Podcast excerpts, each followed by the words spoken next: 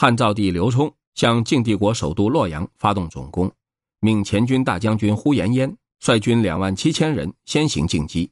抵达黄河南岸的时候，晋帝国军队主捷，十二战而十二败，死三万多人。始安王刘耀、征东大将军王弥、镇东大将军石勒都率大军前来会师。刘耀等大军还没有抵达前，呼延衍已经到了洛阳。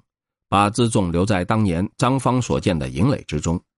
五月二十七日，呼延衍进逼洛阳城下；五月二十八日，攻击平昌门；五月三十日，攻破，纵火焚烧东阳门以及政府机关的房舍。六月一日，呼延衍因会师各军延误未到，没有后继，不敢深入，在大肆抢掠之后，带着俘虏退出洛阳。司马炽在洛水早已准备船只。打算由洛水东入黄河，呼延衍把所有船只跟储备全部焚毁。六月四日，晋帝国司空荀藩跟老弟光禄大夫荀祖逃出洛阳，投奔轩辕。六月五日，汉赵帝国征东大将军王弥大军进抵宣阳门。六月六日，始安王刘耀大军进抵西明门。六月十一日，王弥、呼延衍攻陷宣阳门，直入南宫。登上太极殿的前殿，下令抢劫，掠夺皇宫所有妇女及所有金银财宝。司马炽从华陵园逃走，打算投奔长安。汉赵军队追赶，生擒司马炽，囚禁宫城端门。刘耀从西明门入城，驻屯武库。六月十二日，刘耀诛杀晋帝国太子司马权、吴王司马焉、晋灵王司马茂、右仆射曹父、尚书吕秋松。河南尹刘默等，官名上升的有三万多人。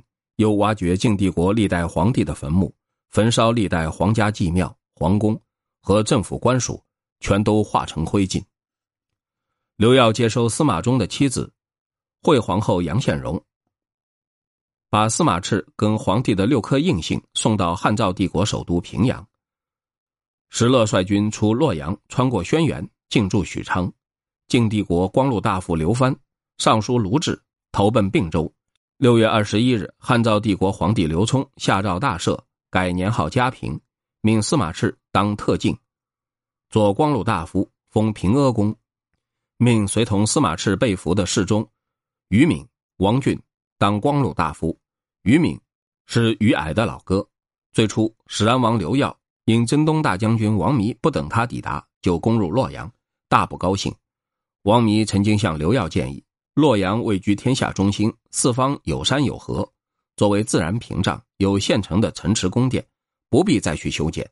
最好是奏请主上，把首都从平阳迁到洛阳。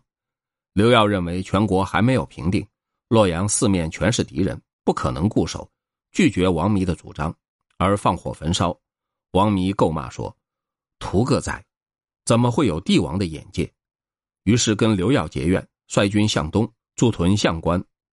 曾任晋帝国司隶校尉的刘敦，劝王弥说：“而今九州像一锅滚沸的稀粥，英雄纷纷起兵，互相角逐。将军不但替大汉政府建立盖世功勋，而且又跟史安王发生误会，将来哪里是你容身之地呢？不如回到你的故乡青州，静观天下大事，上可以统一全国，下可以跟其他英雄和平共存，这是最好的谋略。”王弥心里同意，南阳王司马模派衙门将赵冉驻防蒲坂，赵冉请求当平邑郡郡长，司马模不许。赵冉大怒，率军投降汉赵帝国。汉昭帝刘聪任命赵冉当平西将军。八月，刘聪命赵冉配合安西将军刘雅，率骑兵两万人攻击司马模所在的长安。河内人刘粲、始安王刘耀率大军作为后继。赵冉渡黄河，在潼关击败司马模军，长驱直入，抵达下归。晋帝国凉州兵团司令官北宫纯率部队从长安出发，投降汉赵帝国。汉赵大军于是包围长安，司马模再派将领淳于定出击，败回。长安仓库枯竭，士卒纷纷逃走。司马模不能支持，开城投降。赵冉生擒司马模，送给河内王刘粲。九月。刘粲斩司马模，这时候，关西灾情严重，人民激进，白骨布满原野，人民留下的不过百分之一二。汉昭帝刘聪擢升始安王刘耀当车骑大将军、雍州牧，晋封中山王镇守长安；擢升王弥当大将军，封齐公。晋帝国大将军苟晞骄傲奢侈，凶暴残忍，蛮横不可理喻。前辽西郡郡长严亨是严赞的儿子，屡次规劝苟晞，苟晞把他诛杀。从事中郎明玉在家卧病，马上坐轿觐见。苟晞暴跳如雷说：“我杀严亨，跟别人什么相干？你却带病进来骂我。”明玉说：“阁下对我礼遇，所以我尽心报答。而今你对我这么愤怒，比起远近对你的愤怒，又算什么呢？夏桀身为天子。”还因为骄傲凶暴而灭亡，何况做一个人臣？希望你暂时息怒，思考我的话。苟晞不理，因此人心怨恨离散。再加上饥馑瘟疫，正巧汉赵帝国镇东大将军石勒攻陷阳夏，生擒晋帝国陈留郡郡长王赞，于是趁胜袭击蒙城，生擒苟晞跟豫章王司马端，用铁链拴住苟晞的脖子，命他当左司马。汉昭帝刘聪。命石勒当幽州牧，汉赵帝国大将军王弥和镇东大将军石勒外貌上合作无间，非常亲密，但内心却互相猜忌。王弥的智囊，曾任晋帝国司隶校尉的刘吞，说服王弥，使他召回安东将军曹仪，共同图谋石勒。王弥派刘吞携带信件去征调曹仪，一面邀请石勒同向青州推进。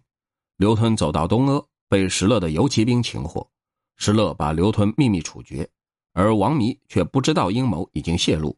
正巧王弥的部将徐邈、高梁率部队脱他而去，王弥的兵力霎时衰退。王弥得到石勒擒获苟晞的消息，心里厌恶，写信向石勒道贺，说：“明公擒获苟晞，收作部下，简直是一个奇迹。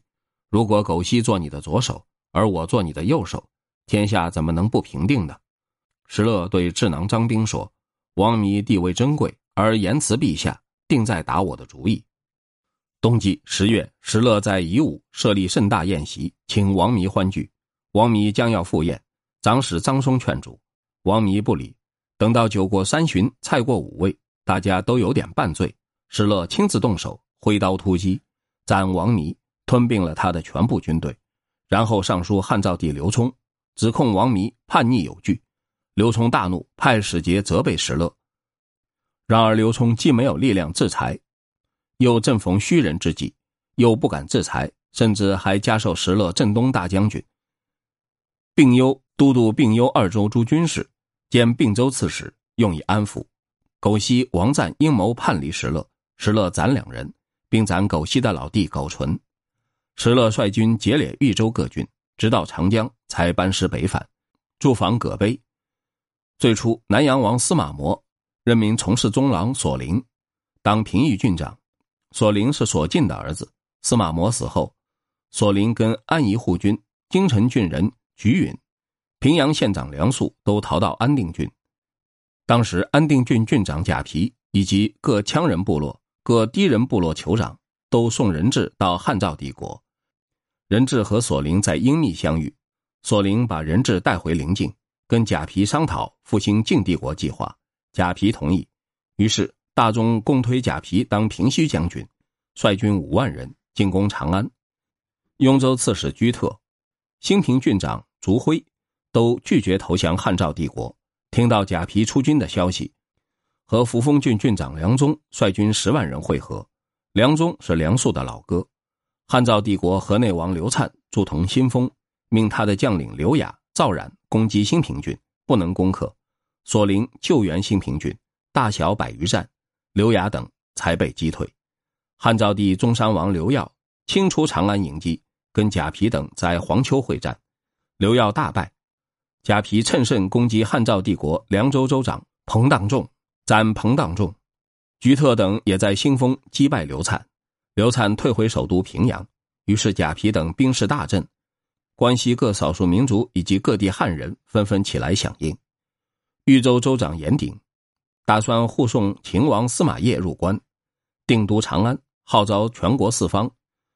河阴县长傅畅是司徒傅祉的儿子，也写信如此建议。严鼎于是西上，但司空荀藩、司徒左长史刘稠、镇军长史周乙、司马李树等都是山东人，不想前往关西。行到途中，大家纷纷逃亡。严鼎派军追赶，已经来不及，仅仅诛杀了中书令李等。严鼎跟司马懿从宛县向武关进发，在上洛郡遇到便民攻击，军队溃散。严鼎集结残兵败将，好不容易抵达蓝田，派人通知贾皮，贾皮派军迎接。十二月，司马懿进抵雍城，贾皮命扶风郡长梁宗率军保护。